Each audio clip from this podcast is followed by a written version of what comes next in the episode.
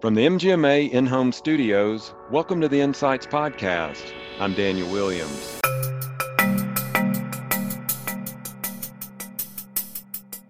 Therefore, data should never be the focus of the presentation.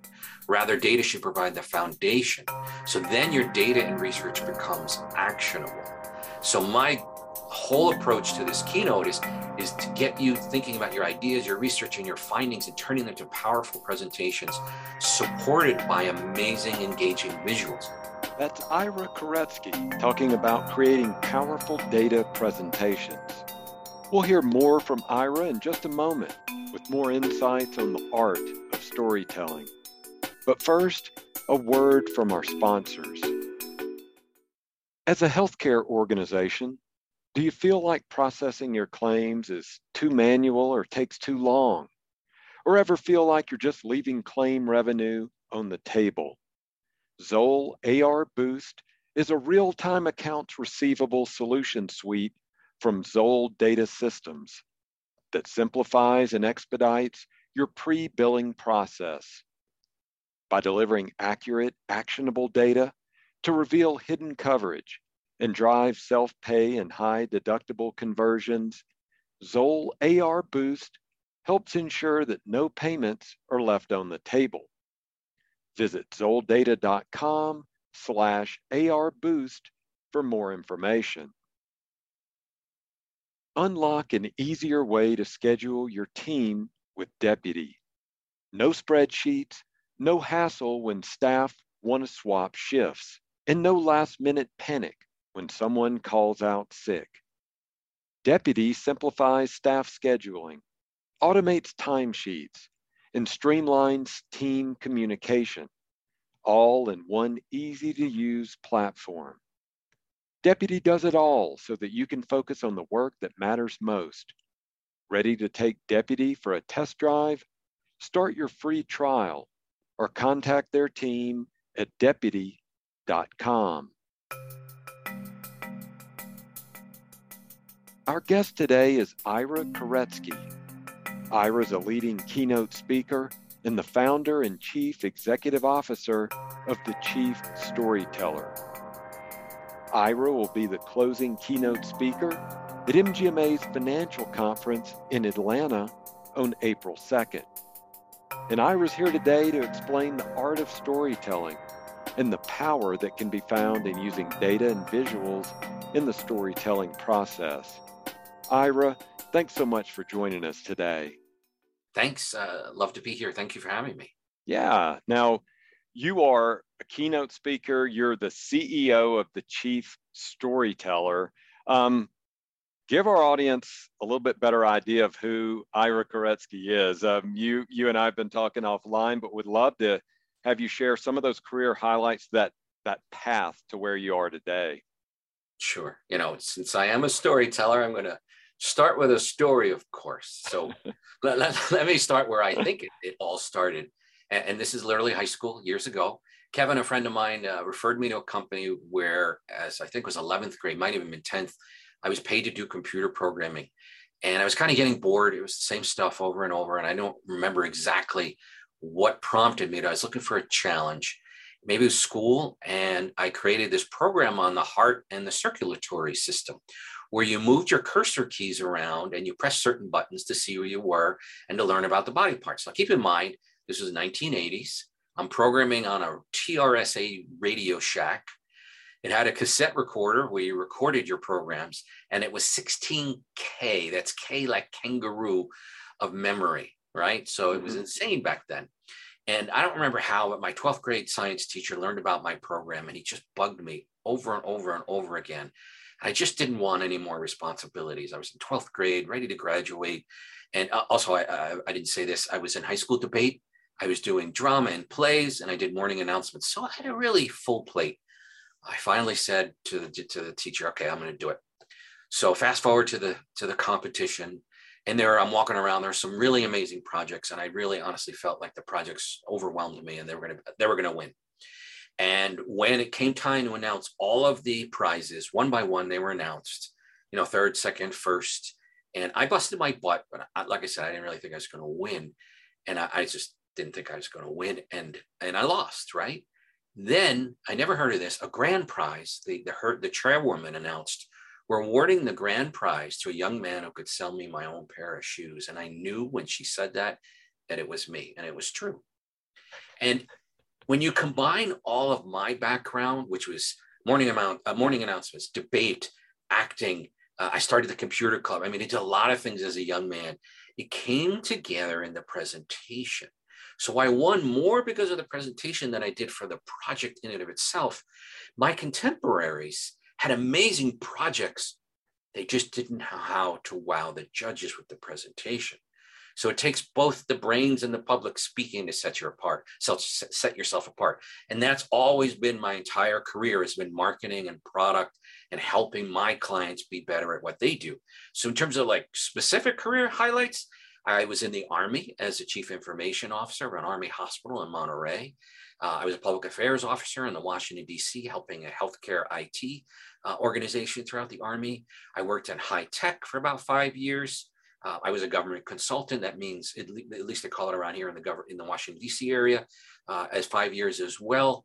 I started the chief storyteller about 20 years ago in 2002, and and that's a whole story in and of itself behind why that happened. Um, I've been very fortunate to be invited to speak in a dozen countries. Um, I've actually worked for Fortune 50 companies, nonprofits, got two government agencies, the country of Georgia, government of Mexico, uh, business storytelling, data storytelling, marketing, public speaking.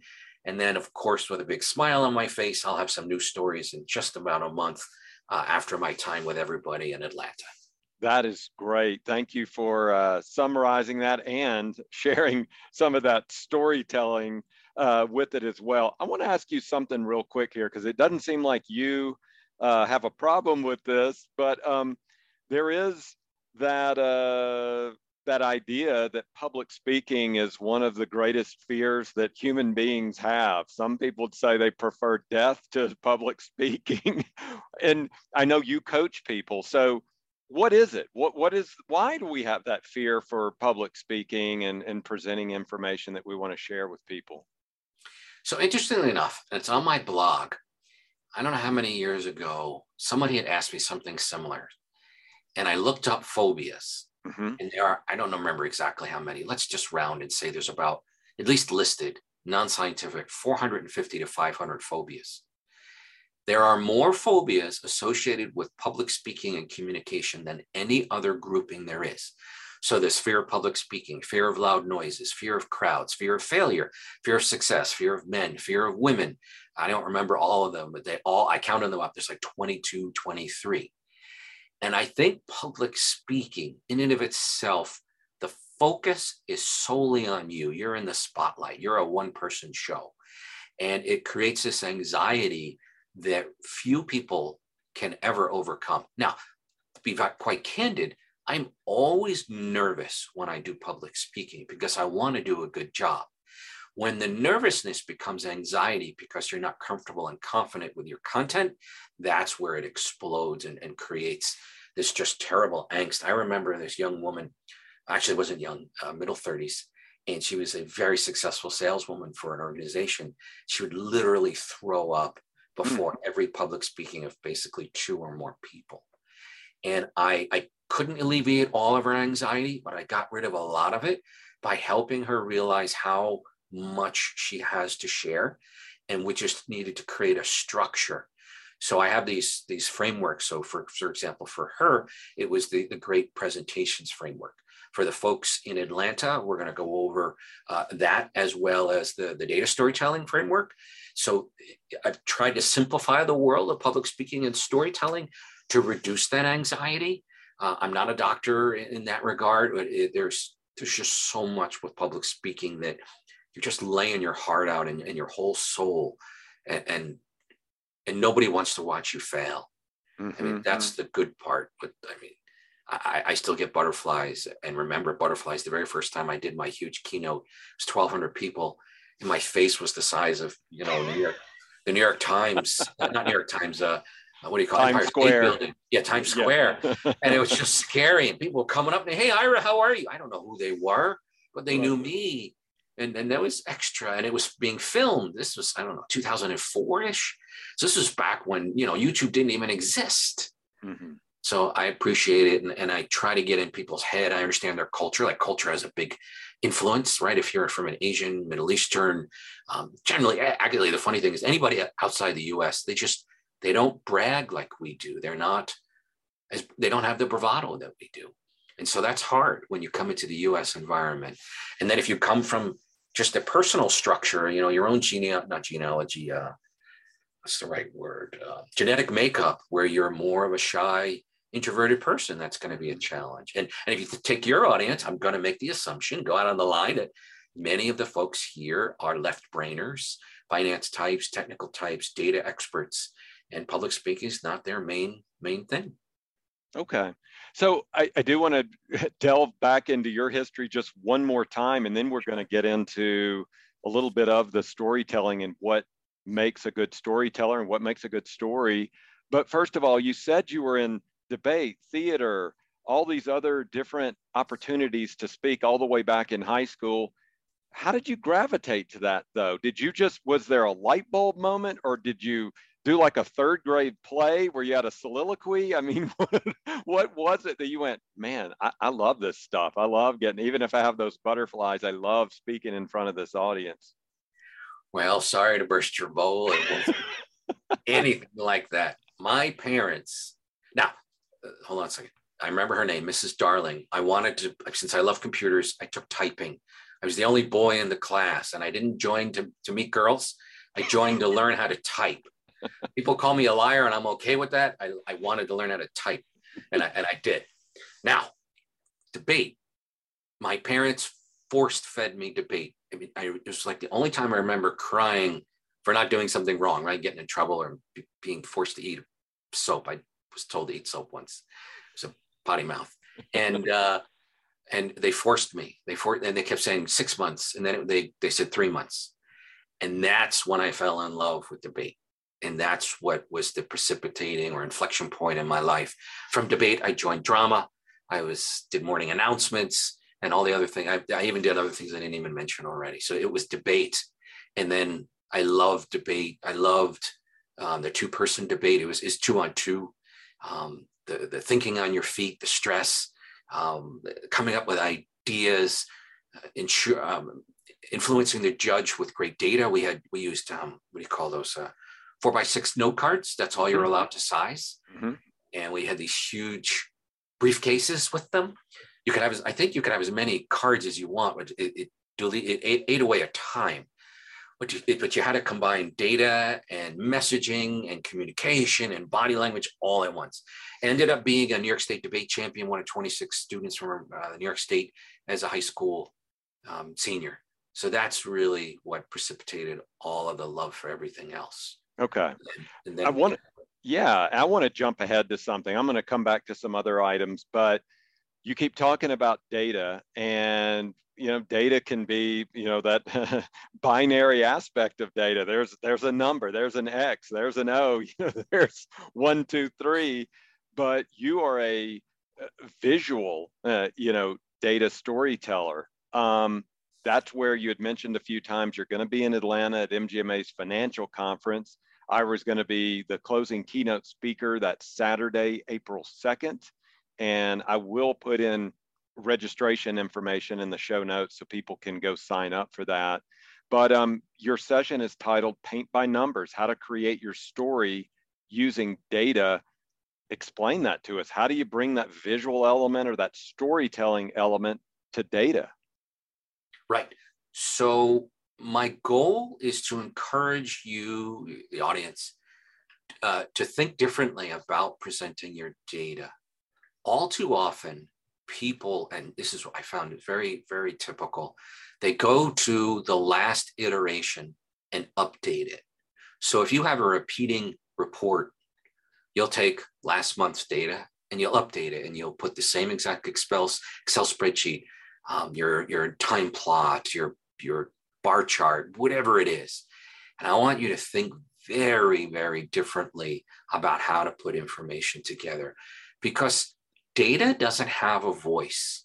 It has no context, no ability to persuade, influence only the presenter does. And even if the presenter is writing a narrative, only that person, because if you look at the chart by itself, it, it needs to communicate something. And generally, it doesn't communicate anything by it by itself. And I want people to change that. So you become the voice. Therefore, data should never be the focus of the presentation. Rather, data should provide the foundation. So then your data and research becomes actionable. So my whole approach to this keynote is, is to get you thinking about your ideas, your research, and your findings and turning them to powerful presentations supported by amazing, engaging visuals. Once you know what your audience wants, what are they going to do with it? Right? A lot of people just, uh, I give you a super quick example. I did presentation for a very large, finance, uh, very large federal agency. they are very large. And um, I was helping them with their elevator speech, their networking, and how to communicate. One of the gentlemen had been at this agency for 30 some odd years. And he raised his hand and he made a confession and he said, I don't even know what people are doing with my data. Hmm. And I wanted to scream and shake him and go, 30 years you never asked? And I said to him was, that's awesome.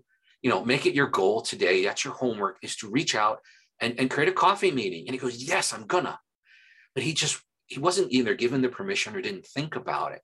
So that's why I want people to think. I want them to have this presentation where the data comes alive because the story they're telling about it. Now, the story doesn't have to always be some amazing personal story. It's just what is the context so that the numbers in and of themselves, and you don't just say, well, in 2013, we had 42 new customers, right? So eh, eh, that's what I want people to think. So it, one of the key aspects is think of stories in terms of a problem you're solving. Think up differently about your data and the research and the findings, and then how to present them visually. And then where I can present uh, ideas for people becoming more confident and then all of that is foundation is great storytelling techniques mm-hmm.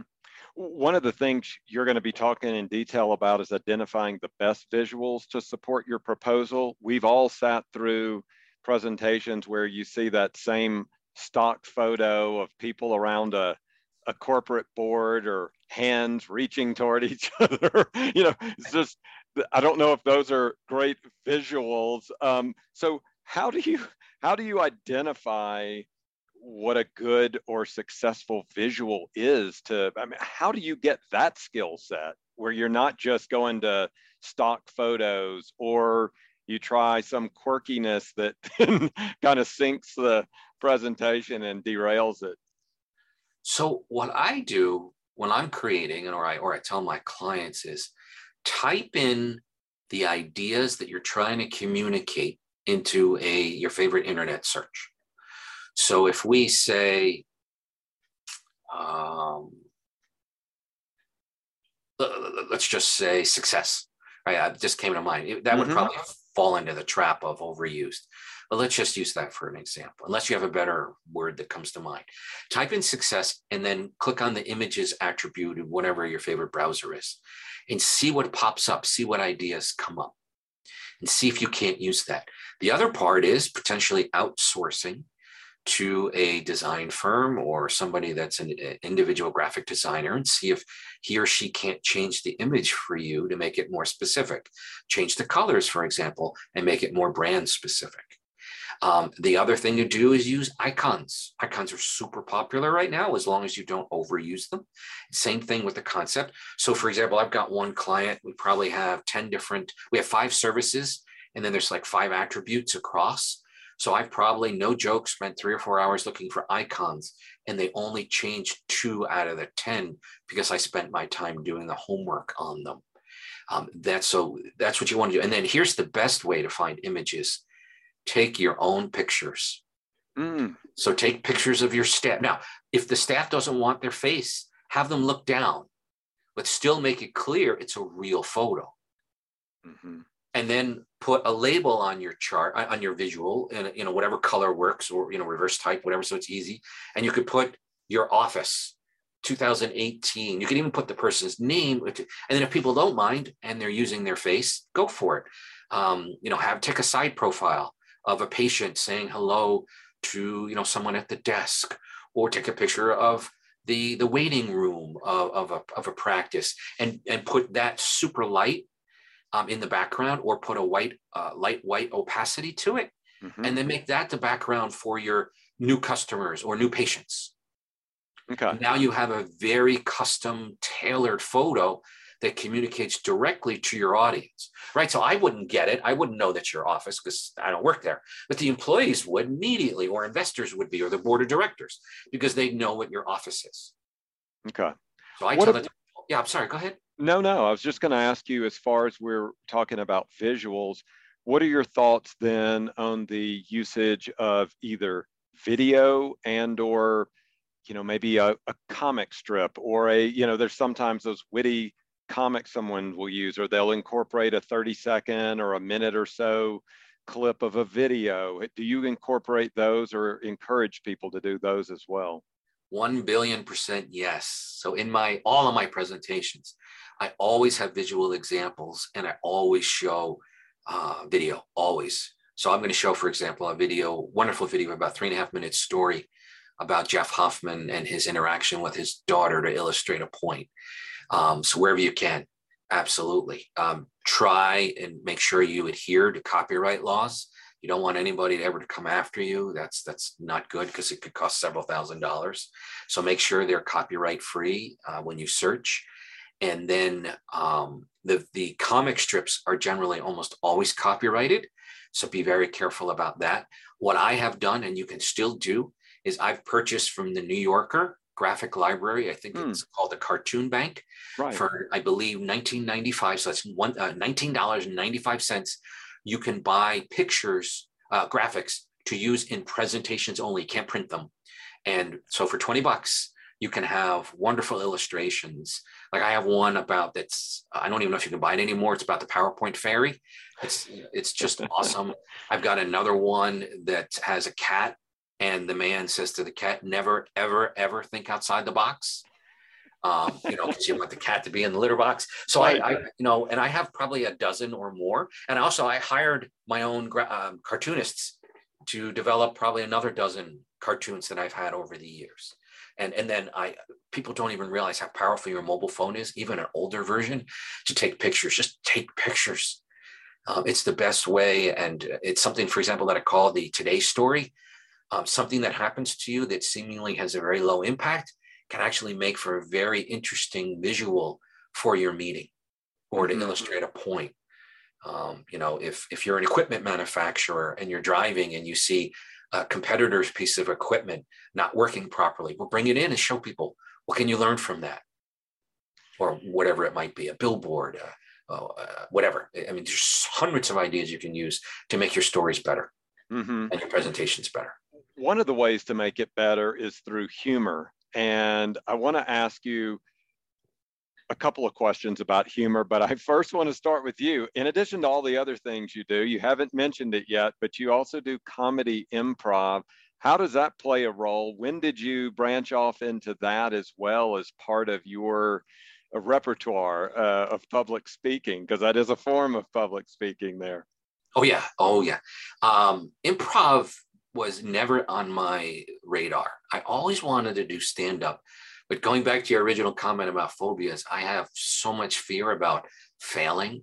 And the thing about stand up, uh, stand up is you really have to memorize your your monologue and, and mm-hmm. way you deliver. And I sometimes deliver the punchline to the joke before even giving the joke. I'm just terrible at jokes. What I am good at is speaking on my feet and listening and really taking in the environment. And so when my girlfriend of the time, and I remember this very specifically because I fell in love that day. I don't remember the exact day, but I do remember is October of 1993. My girlfriend took me an improv show, and I went to three more shows in the next month or two. I just felt like it that was me right there because everything was off the cuff. Because it was in the moment, extemporaneous. That's really what improv is about. And this was at ComedySportz, S P O R T Z, and it's an it's actually an international franchise, but the majority of the franchises around the country. So you can type that in and go and just have a blast. And it's all uh, PG or minus ratings. I call it G rated, so everybody can go. And Patrick, we're still friends today. I don't know how many years later, whatever it is, 20 years later, announced that they were doing public workshops. I signed up. It was January. Uh, they offered tryouts. I made the team in March. And Daniel, you want to guess what my first day was performing? Uh, that day? April 1st, April Fool's Day of 1994. that was my first day. And so I performed for about 12 years in both Washington, D.C. and San Jose, California, in about a thousand shows. Um, it's just, it's just, it's in my bones today. And what it is about improv that makes it special and what makes it universally applicable to everybody is the unwavering aspect of being fast on your feet. And it's not always about being funny. I'm not the funniest guy on stage. I'm clever about responding and being in the moment. And so that's what it's always about. And that's the thing about public speaking that people I think are also deathly afraid of about avoiding Q&A. Um, so I, I'm a big fan of whenever you get asked a question, answer it. Now, I may not give you all the details because I might have the full details later, but I'm going to answer everybody's question. Nobody mm-hmm. likes to be told, hey, Daniel, your, your question's really not important, so I'm not going to cover it. That's the perception. I know that's not what the speaker means because they want to cover it when their section covers it because there's a flow. So you have to know that nuance about how to answer the question just enough that the person's happy and still not um, impacting negatively your flow. And so that's how in, improv has influenced my storytelling is if, you know, you asked me a question and I was going to tell the story a certain way, I may change it differently knowing now I've known you for a while. Uh, or I may change my message slightly. So that's what I do. And then because of all the years of, of doing improv and teaching improv, I've adapted warm up exercises and regular exercises into my own library of about 200 verbal and written exercises that address every conceivable concept in communication creativity, think on your feet, messaging, storytelling, presenting. So I use all of these. And in fact, the, the great stories framework that I have and the great presentations framework are based on a story framework that came around years and years ago, as well as my own public speaking and understanding your audience. So I, have combined and merged all of these things together. Mm-hmm. When you coach people, specifically when you're trying to transfer that information and and those techniques and processes of public speaking to others what are some basic uh, guidelines? What are you focusing on to help them? And what I'm thinking about here is we were just talking about humor. Not everybody has the um, biggest funny bone in the world. And so they're kind of uh, square peg, round hole trying to tell a joke. And it's, oh boy, and there's a little um, golf clap of uh, nervous laughter for them, but uh, because it's not natural to them. So how do you get them to bring out the best that's within them to be the best public speaker they can be? I think what without realizing you answered your own question. Mm-hmm. So I tell people like there's a lot of people that have this rule: never tell jokes, never incorporate humor, and I disagree a billion percent. I am not a great joke teller. You won't hear me tell jokes. What I do have is humor built into the presentation. So, for example, the Jeff Hoffman video that I mentioned to you, he has humor in there. Mm-hmm. Or I may show the the uh, you giggled at the the PowerPoint fairy and right. they never think outside the box jokes, right? So I'm not being funny, but my presentation has elements of humor. Now I tell stories that have funny aspects. You're not going to fall outside off your chair based on my humor. I want you to laugh, uh, uh, to smile rather, and, and, and to and to agree with what my point is. I'm here to entertain, not to you know like a stand-up comedian. So that's what I figured out was my strength is using other people's humor in what I do. Mm-hmm. So if and I'll make again go back to that stereotype uh, of, of a left brainer is they're going to be great as experts. So start small just start telling stories that have an interesting punchline. Uh, use character dialogue. That's what most people don't do in stories. And then it's always easy to make fun of yourself, self deprecating humor. And again, just look for a smile. It's not about a laugh. Um, men, make fun of yourself, something that a wife said, but never make fun of your wife. The, the audience will be totally against you. There's something about human behavior. If you look at all commercials out there, they never make fun of the women. Never. Mm-hmm. Um, so never make fun of women. Uh, make fun of yourself. Um, if you have children, not too much children jokes because people that don't have children don't like that. Um, but there, there could be a video, like you said. Commercials are a great example. Um, there's wonderful commercials out there that can illustrate your point, even if you have a heavy subject. Um, one of my friends does emotional intelligence, and she showed a video. I can't remember exactly what it is. It's about a young boy, maybe 12, who's in a wheelchair. And one friend out of all of them decides to invite him to play basketball because everybody thought he couldn't play basketball. And what they did was they accommodated his learning and they all sat on um, milk crates with wheels or skateboards and everybody did that and, and it was just a super heartwarming story about being aware of your audience. And that could be one of your messages is you know what are we doing for our customers? What are we, are we aware of what what they're coming to us what they're brought right? So it doesn't have to be a one for one. Mm-hmm. and the same thing for the humor. As long as it's connected same kind of thing. Find your own uh, space. Okay. So do you have a a website with resources or where would you point people? They're they're hearing you talk about this but if they want to learn even more learn some tools or some steps to take where would they go? Where would you point them for that? Absolutely. I know you guys love tools and i'm a big tool guy. Um, so just as a as a quick uh, recap uh, folks at the conference so if you come to the keynote you'll learn all about the great stories framework and a little bit about the great uh, presentations framework because it's a keynote i can't go super deep. Um, if you go to the workshop which i think is three hours then i'm going to go much deeper on that.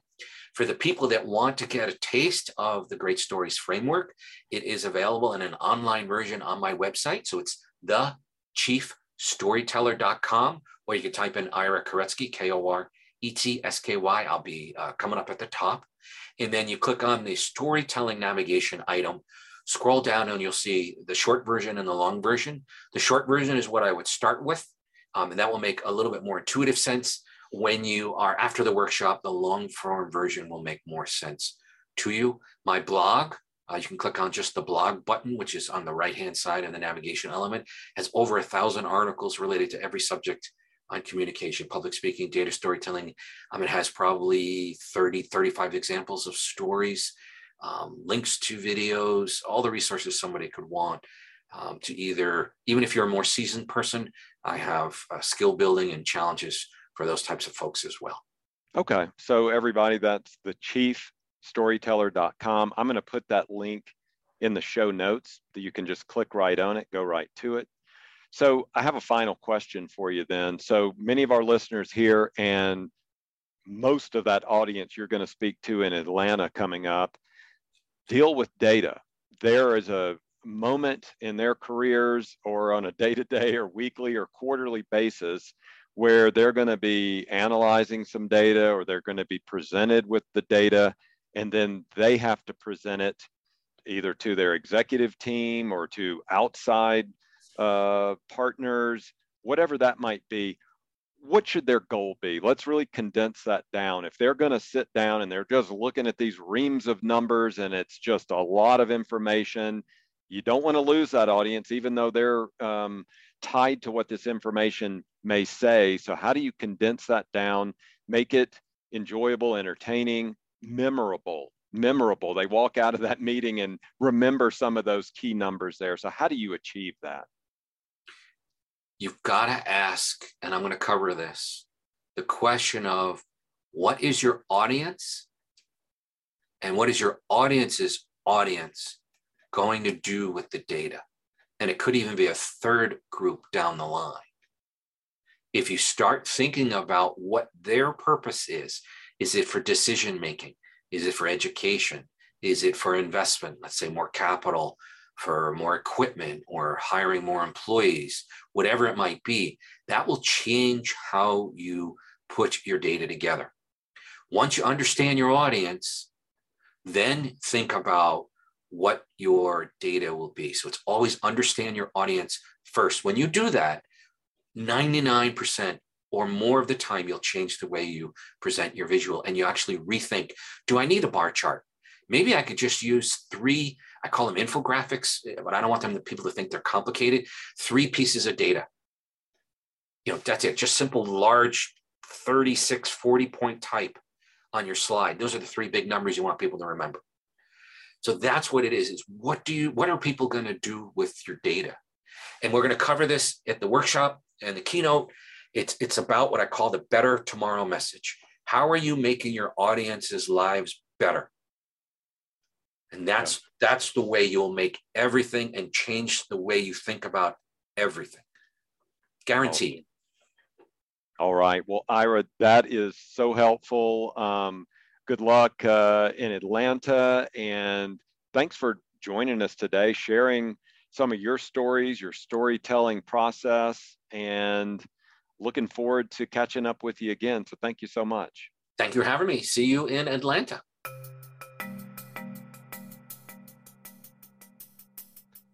Well, that's going to do it for this episode of Insights. Thanks to our guest, Ira Koretsky. If you're interested in furthering your presentation and public speaking skills, go to thechiefstoryteller.com. Also, Ira will be the closing keynote speaker at MGMA's financial conference, which will be held March 31st through April 2nd in Atlanta. You can go to mgma.com slash events to register today. Also, thanks to Deputy and to Zoll for sponsoring this week's show. As a healthcare organization, do you feel like processing your claims is too manual or takes too long? Or do you ever feel like you're just leaving claim revenue on the table? Zoll AR Boost is a real time accounts receivable solution from Zoll Data Systems that simplifies and expedites your pre-billing process. Go to zolldata.com slash arboost for more information. And Deputy simplifies staff scheduling, automates timesheets, and streamlines team communication all in one easy-to-use platform. Deputy does it all so that you can focus on the work that matters most. Ready to take Deputy for a test drive? Start your free trial or contact their team at deputy.com.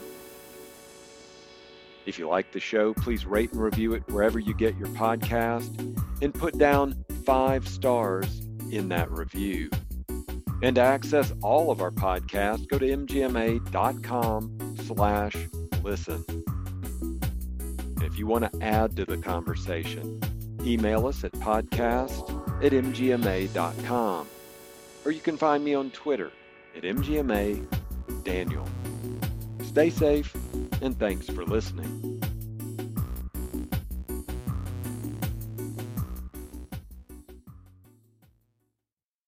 Hi, this is Declan McGee, one of the producers for the MGMA Insights podcast. If you like the work we're doing, please consider becoming an MGMA member. Learn more at mgma.com/membership. Thanks.